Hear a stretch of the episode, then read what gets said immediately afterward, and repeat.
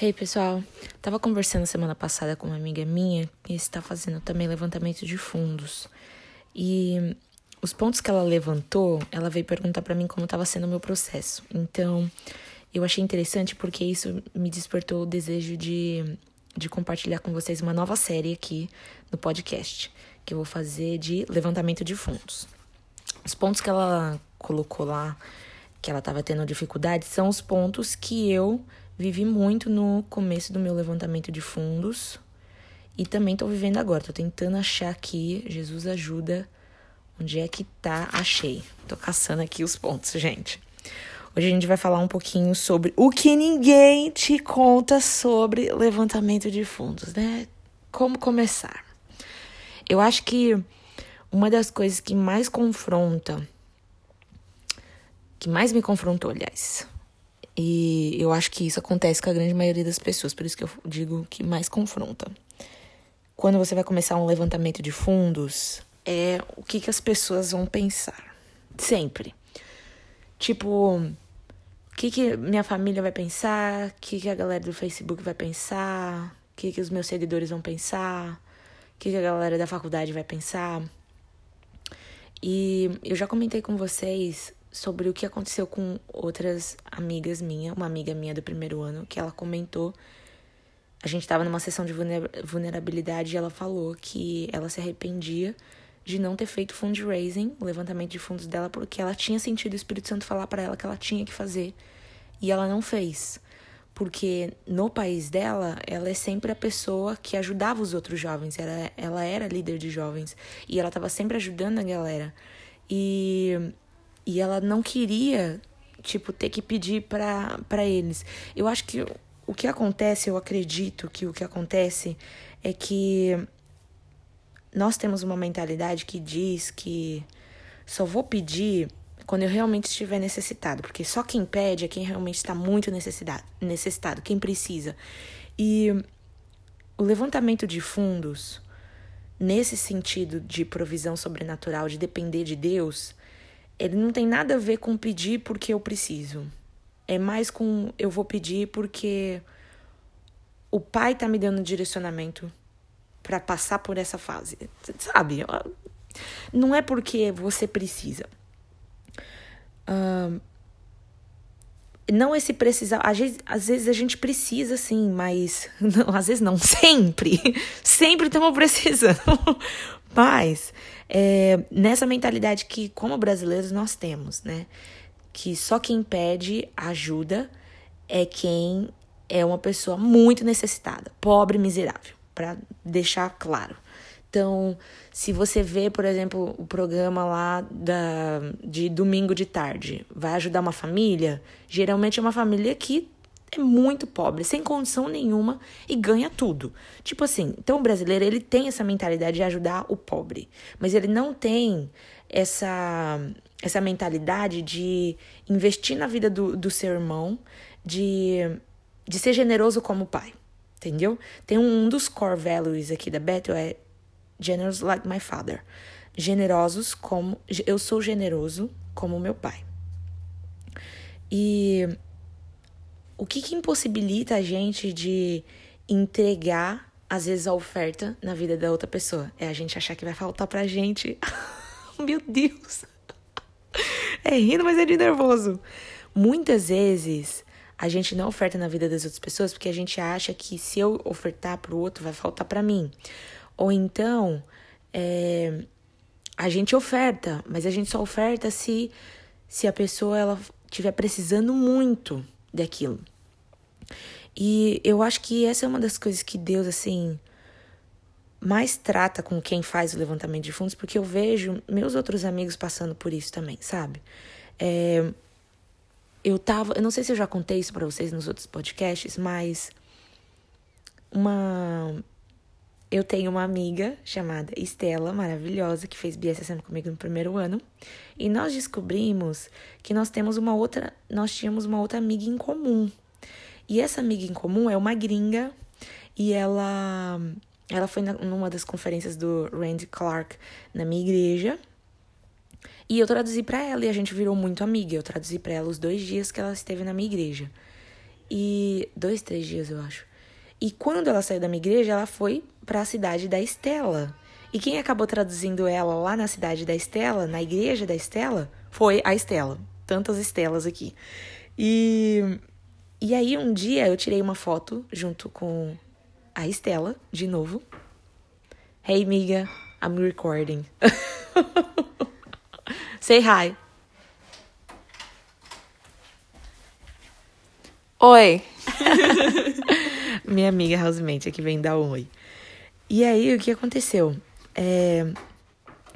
A gente tirou uma foto junta e ela acabou vendo essa foto e ela comentou na, no post da Estela, falando: Ah, eu conheço ela e tal. Ela tinha até uma foto nossa junta. E, enfim, resumidamente, nós é, tivemos alguns encontros com, com essa gringa quando nós estávamos fazendo o primeiro ano. Fiz uma FaceTime com ela. Ela veio aqui para a cidade e a gente teve um, um, tempo juntas, nós três, foi muito legal. E a gente acabou de. E quando ela veio, ela acabou compartilhando algumas histórias de levantamentos de fundos também, que eu achei muito interessante. Ela falou que ela estava indo para Portugal e ela estava liderando uma viagem missionária na igreja dela. E a melhor amiga dela queria ir nessa viagem também. Só que o marido dela, ela tem acho que uns três filhos. Imagina, o marido dela nunca ia concordar com algo assim. Porque ele ia ter que ficar sozinho com as três crianças e sem falar que a viagem era tipo assim, uns 4 mil dólares, mais ou menos. E, e ela não tinha esse dinheiro. E, e ela e o marido dela, eles têm um trabalho, um negócio juntos. E como que ela.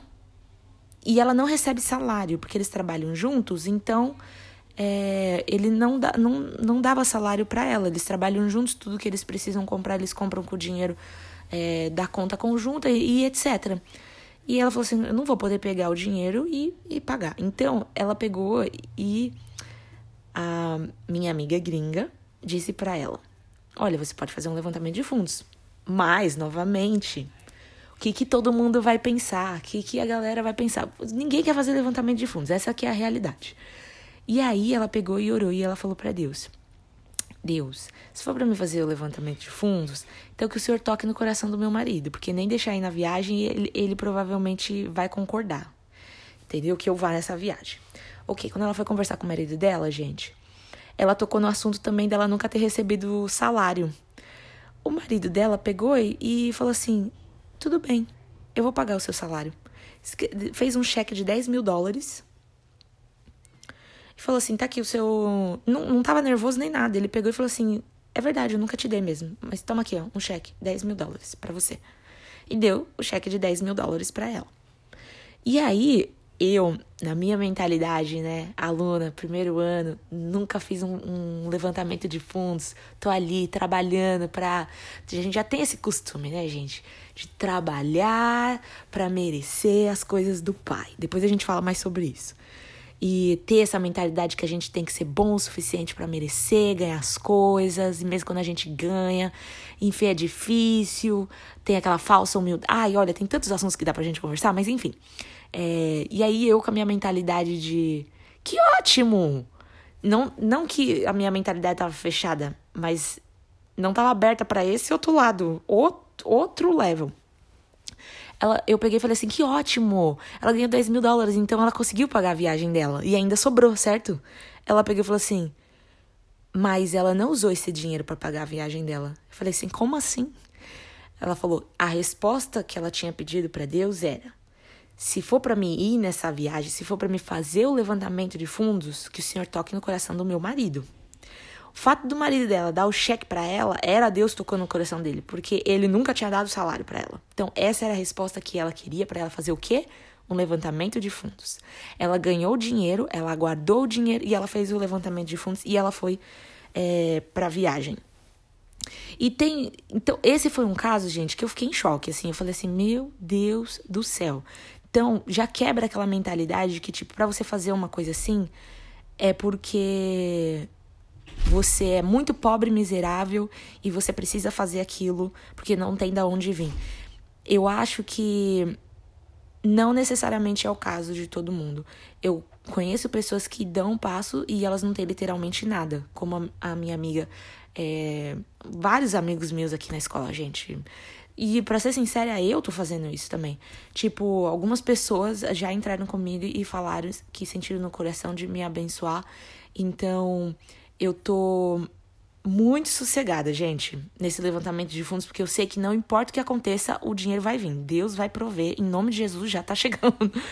Mas é, eu digo assim para vocês que às vezes quando você vai fazer um levantamento de fundos, não é todo mundo igual. Entendeu? Cada pessoa é um caso. E eu tenho amigos que nem eu já falei que eles estão fazendo levantamento de fundos e Deus falou para eles não pedir dinheiro. Tipo, quer você fazer um levantamento de fundos e você não pedir dinheiro? Gente, isso é muito punk. E, e ainda falando sobre. Então, eu tenho uma outra amiga também aqui. É, isso é muito comum. Por exemplo, você tá fazendo BSSM, sua família tá bancando suas despesas mensais. É, é muita coisa, sabe, gente? É muito dinheiro. E, e vai assim, ó, num piscar de olhos, porque o dólar tá uma nota. E aí essa amiga tava comentando comigo que que ela não sabia se ela ia fazer o fundraising, porque o levantamento de fundos dela sempre havia sido o marido dela. Ela falou assim, sabe, eu sinto que eu deveria fazer o levantamento de fundos como se para ela fosse um sinal de que Deus estava cuidando dela, porque ela falou assim para mim, sabe, meu marido ele sempre paga tudo para mim. E eu queria que o meu marido também visse a provisão sobrenatural na minha vida, sabe? Que Deus tá cuidando de todas as coisas. Então, e eu super empoderei, né, gente? Super encorajei, porque você fazer um levantamento de fundos é muito de tipo eu ouvi a voz de Deus nesse sentido. Então, se é verdade, ele vai prover. Então você vive numa atmosfera que todo dia é uma surpresa. Todo dia é um negócio, sabe? Porque você sai da sua mão, sai do seu controle. É algo que você não tem controle. E ainda falando sobre a questão da vergonha e tal, que eu acho que é o que pega mais a galera num primeiro momento. Gente, olha, eu vou, vou ser sincera com vocês. Eu acho que eu não passei por esse processo só porque eu tô muito tempo já imersa nessa cultura aqui da Bethel. Mas eu sei que esse é, é, um, é um fato importante. E eu sei que eu provavelmente passaria por isso. E, e que nem eu comentei com vocês, é, que até minha mãe comentou comigo, falou pra mim, né, filha, é, você não acha meio vergonhoso pedir para as pessoas ofertas e tal. Não, vergonha, vergonha é matar, roubar e destruir. Isso o inimigo já tá fazendo. Então eu deixo essa parte da vergonha para ele, né? eu não estou fazendo nada disso. E e não é só esse ponto também. Eu acho que me deu muita segurança de começar esse levantamento de fundos porque eu tô nessa cultura, mas eu sei que essa não é a realidade de todo mundo. Então eu quero conversar com você um pouco sobre essa parte da vergonha eu vou ser bem sincera com vocês, gente. Eu já vi muita coisa. Então, eu tenho amigos aqui na BSSM, já vi no primeiro, vejo no segundo, vejo para todo lado. Brasileiros que não conseguem fazer levantamento de fundos, porque para a família é vergonhoso. Tipo assim, é vergonhoso para a família ver o filho ou a filha pedindo dinheiro nas redes sociais. Eu conheço pessoas que já comentaram comigo falando: é, meu pai falou para mim que ele não me mandou para América para mim é, ficar pedindo dinheiro para as pessoas nas redes sociais, parecendo que eu tô mendigando, entendeu? E eu acho que isso acontece, por isso que eu quero falar para vocês, tipo, os dois lados, não só o lado, tipo, glamuroso de se fazer um fundraising, porque eu acho que é isso que a maioria das pessoas vem quando elas veem o meu levantamento de fundos e os numerozinhos lá riscados de que alguém doou. Mas a verdade, gente, é que um levantamento de fundos é, é um negócio não doloroso, mas é muito intenso, é muito pesado, sabe? Porque você, que nem eu falei, você tá tirando o controle da sua mão e você tá falando assim, pai, eu confio em você. Eu, eu tenho um. Eu quero fazer um meme até sobre isso, que levantamento de fundos é você dar passos em direção ao precipício e acreditar que Deus vai te segurar. Sem brincadeira. Não tô brincando. Porque, principalmente nessa situação que eu tô, porque uma vez que eu não consigo pagar uma das deadlines, uma das parcelas, eu vou perder todo esse dinheiro. E eu não vou poder usar isso em outra viagem missionária. Isso vai pro fundo, é uma política que eles explicam lá direitinho, que eu não peguei direito. Eu, se eu for explicar aqui para vocês, vai demorar muito. E eu não peguei todos os detalhes, mas tem um motivo para isso acontecer, eles já explicaram, porque muitas pessoas aplicam para fazer a viagem e quando você e os líderes eles vão pagando certas coisas dessas viagens. E aí quando tem uma desistência aumenta o valor. Ah tem uns negócios lá gente. Mas enfim. Ou seja quando você aplica para uma viagem aqui na Beto você não recebe o dinheiro de volta se você é, é, deixado de lado na viagem. Se você não conseguir passar, pagar umas parcelas. É a política de, de, de viagem missionária deles. Então para você arriscar fazer uma viagem missionária de 2.600 dólares, 2.700, você tem que estar tá com muita certeza que você ouviu a voz de Deus. Porque você tá levantando dinheiro, você já pagou a primeira, tá pagando a segunda parcela. Se você não conseguir pagar a terceira, você vai perder todo o dinheiro que você já investiu. E não é pouca coisa, gente. Ó, só a minha primeira, a minha segunda parcela vai dar uns mil, mil dólares. Que dá. Dá 4 mil reais então, quem quer perder 5 mil reais, gente? Ninguém. 4 mil e pouco, 5 mil, ninguém quer perder isso. É, então, você fazer um levantamento de fundos aqui é realmente você ter a certeza que você está ouvindo a voz de Deus. Do contrário. Ai, não vamos, não vamos rir, não. Porque quando a gente ri é, é de, é de desespero. Ó, eu acho que eu não passei tanto por isso de ter vergonha de fazer o levantamento de fundos. Mas eu entendo que para minha família eles podem ter precisado de um tempo a mais. Para mim, então isso é importante, você entender o tempo da sua família também. É, e entender o tempo das pessoas ao seu redor.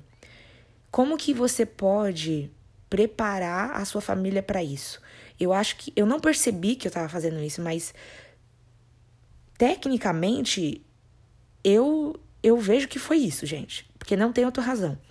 Eu acho que o fato de eu conversar com a minha mãe sobre provisão sobrenatural e sobre o que eu tava vendo aqui, eu conversei muito, muito, muito mesmo com a minha mãe sobre isso, principalmente na época que eu tava fazendo tuition, levantamento para tuition. É, e eu compartilhei com os dois, minha mãe e com meu pai, sempre que eu ligava para eles, eu comentava alguma coisa que eu via é, de provisão sobrenatural, algum amigo meu. Então, eu acho que esse fato de eu começar a introduzir meu pai, meus pais nessa cultura abriu os olhos deles também, para o ponto de que os meus pais eles não têm vergonha de eu estar tá fazendo um levantamento de fundos. E tipo, eu sei que a minha mãe, ela teve muito mais contato que isso do que o meu pai. E como eu já falei para vocês, a minha família tem uma, uma empresa, nós trabalhamos juntos é, nessa empresa. E e o meu pai, ele poderia pensar dessa forma, tipo, eu estou bancando a minha filha na América e eu não tô mandando ela para ela ficar pedindo dinheiro. Meu pai poderia ter esse posicionamento, mas gente, eu tive uma alegria tão grande essa semana. Meu pai é muito fofo. Ele, tipo assim, eu não tava fazendo o levantamento de fundos no Facebook ainda, eu, eu tava fazendo só no Instagram, porque é a rede social que eu mais uso. E aí eu peguei e falei assim, vou lá no Facebook agora, dá também fazer uma divulgação e tal. E o meu pai, gente, ele compartilha todos os meus posts. Ele dá like em tudo. e que nem eu comentei com vocês, eu acho que esse é um processo não somente para mim, mas para minha família também, porque os meus pais eles estão tão acostumados a prover em tudo na minha vida, a não deixar faltar nada para mim, e eles sempre me ensinaram a ser muito, sabe, trabalhadora, ser muito serva, a correr atrás dos sonhos que eu quero, não depender de ninguém, para conquistar as minhas coisas, não não ficar sobrecarregando as pessoas, não ser interesseira, sabe? Os meus pais me ensinaram muito sobre isso, sobre você administrar bem as suas finanças e eu carrego isso comigo. Então, para mim, pedir dinheiro era muito difícil. Só que pelo fato de eu estar nessa cultura, se tornou algo natural para mim.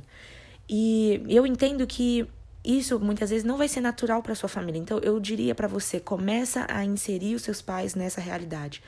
É, a sua família nessa realidade. Quando você vê coisas do tipo, compartilha com a sua família, manda no grupo da família. Todas as vezes que eu ganho uma doação, eu mando para minha família, eu mando no grupo da minha família, eu aviso eles, eles torcem junto comigo, a gente vibra junto, porque eles sabem que isso é um romper para mim e isso é um romper para eles também. E eu quero trazer a minha família para esse processo porque eu recebi palavras proféticas a respeito disso. Comentei com vocês no da provisão sobrenatural que o dinheiro ia vir e a minha família, os meus pais, eles iam se perguntar de onde o dinheiro estava vindo. E eu falei para minha amiga que estava liberando essa palavra profética na minha vida, realmente tem que ser muito sobrenatural, porque os meus pais são os que mandam dinheiro todo mês para mim. Então, eu sempre quis ver também os meus pais vendo que que Deus também estava cuidando da situação, sabe? E eu não queria que eles pensassem que eu estava me aventurando em fazer uma viagem que custa 2.700 dólares, porque eu sou uma irresponsável que acha que o dinheiro vai brotar do além e que eles vão poder pegar o dinheiro que eles guardaram às vezes para coisas importantes na família e eles vão ter que investir nos meus sonhos doidos, sabe? Então eu queria que a minha família também visse que Deus está cuidando de mim. Ao mesmo tempo, eu queria ver Deus cuidando de mim queria, e queria também que a minha família percebesse isso. Porque Deus está no controle da situação. Então, é um negócio assim muito doido, gente. Porque você vai lá, se inscreve para viagem de 2.700 dólares. Você fala, Deus, eu, eu nem avisei para minha família que a viagem era esse valor. Eu fui lá, senti o Espírito Santo e quais as viagens que eu deveria me inscrever e fui. Ok. Então, gente, era isso que eu queria compartilhar com vocês no primeiro episódio. É, quero dizer para vocês que eu tô muito feliz de ver o retorno da minha família. É, eu acho que o fato de eu ter compartilhado com eles durante todos esses meses, tudo que eu tava vivendo, ajudou para que eles também entrassem nessa atmosfera e para que eles pudessem pensar e enxergar dessa forma também. Então, eu diria para você que está começando nesse processo, não tenha vergonha é, de pedir porque você só tá dando uma oportunidade da pessoa semear na sua vida, tipo de realizar algo muito bom, porque o que você vai fazer naquela comunidade, no local onde você vai, é algo que só você carrega e é algo que só você pode liberar lá. Entendeu? E no próximo episódio a gente vai falar sobre os crentes mala que fala para você: "Nossa, mas não podia fazer viagem missionária aqui na sua, na sua cidade, não poderia fazer aqui no seu bairro, para que que tem que ir lá pro Nordeste, para que que tem que ir lá para as África, para que que tem que ir? Gente, tem viagem missionária para Europa. Tem muita gente perguntando: "Nossa, tanto lugar para fazer viagem missionária vai fazer para Europa?". Então, nós vamos conversar sobre isso um pouco mais, OK? Beijos, espero que vocês tenham gostado. E, gente, mais uma coisa. Eu amo muito quando vocês me mandam feedback. Manda lá no meu Instagram falando o que vocês estão achando. Inclusive, muitos dos feedbacks de vocês me dá ideias novas para mim fazer aqui áudios. Por exemplo, teve algum de vocês essa semana, uma jovem que me mandou mensagem falando sobre é, como ser intencional. Aline, como que eu posso ser intencional? Gente, eu já vou compartilhar com vocês nos próximos podcasts uma live sobre como ser intencional com Deus, porque eu tô sempre falando sobre intencionalidade. Então, a gente vai falar sobre o que é ser intencional nesse sentido, tá bom? Fiquem com Deus, um grande beijo, até a próxima. Fui!